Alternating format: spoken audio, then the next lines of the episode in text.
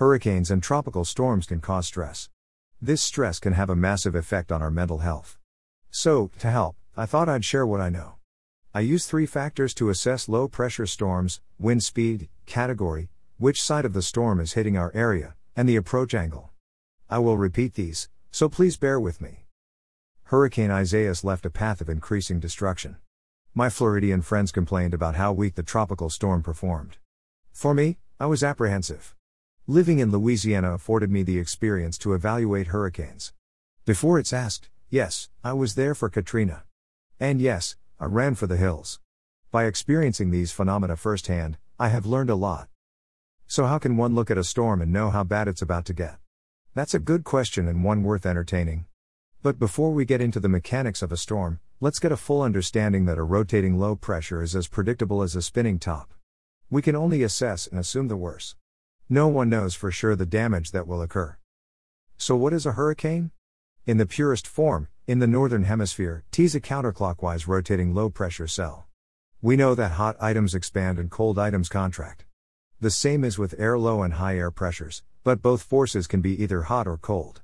Low pressures draw air upward, pulling air to the center of the cell. And high pressure draws air downward. Due to the wind hitting the ground, it's forced outward.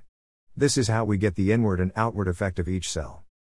In the diagram above, we can see that the right side winds are more robust than the winds on the left. If we were in the southern hemisphere, then the left side would have stronger winds. It is essential to know what side of the storm we are on. Another attribute of a hurricane worth looking at is the angle of approach. I'll try to keep this as brief as possible. In simple terms, land often slows down the forward progression of a hurricane. The low pressure cell is also drawing water up like a vacuum, which means that the sea level on the upper right corner is higher than the sea level of the lower left. If the left side hits land, then surging waters can be expected to be minimum. But if the upper right makes landfall, then we can expect storm surges that are indicative of the low pressure's strength. In 2018, we had Hurricane Florence make landfall. Although it was a Category 1 hurricane, its approach was almost perpendicular to the land.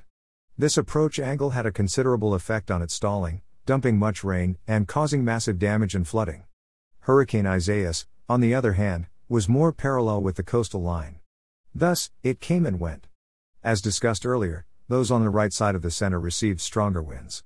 Damages ranged from hey, where's my trash can lid? to trees toppling. Storms will come and go. How we prepare ourselves determines how well we weather the storm. Anxiety is a common reaction, but with a calm head and collective thoughts, we can minimize the storm's effects. Weather patterns are changing. It is up to us to educate ourselves and learn when we are safe and when we need to retreat. As we learned with Hurricane Florence, even a Category 1 hurricane can bring devastation if the angle of approach is right. So, by knowing the category, which side of the storm is hitting us, and the approach angle, we can determine the outcome. Keep in mind that storm cells are never 100% predictable. Prepare for the unexpected. Sometimes that may mean we need to evacuate. Speaking of evacuating, please don't do it during high winds or flooding.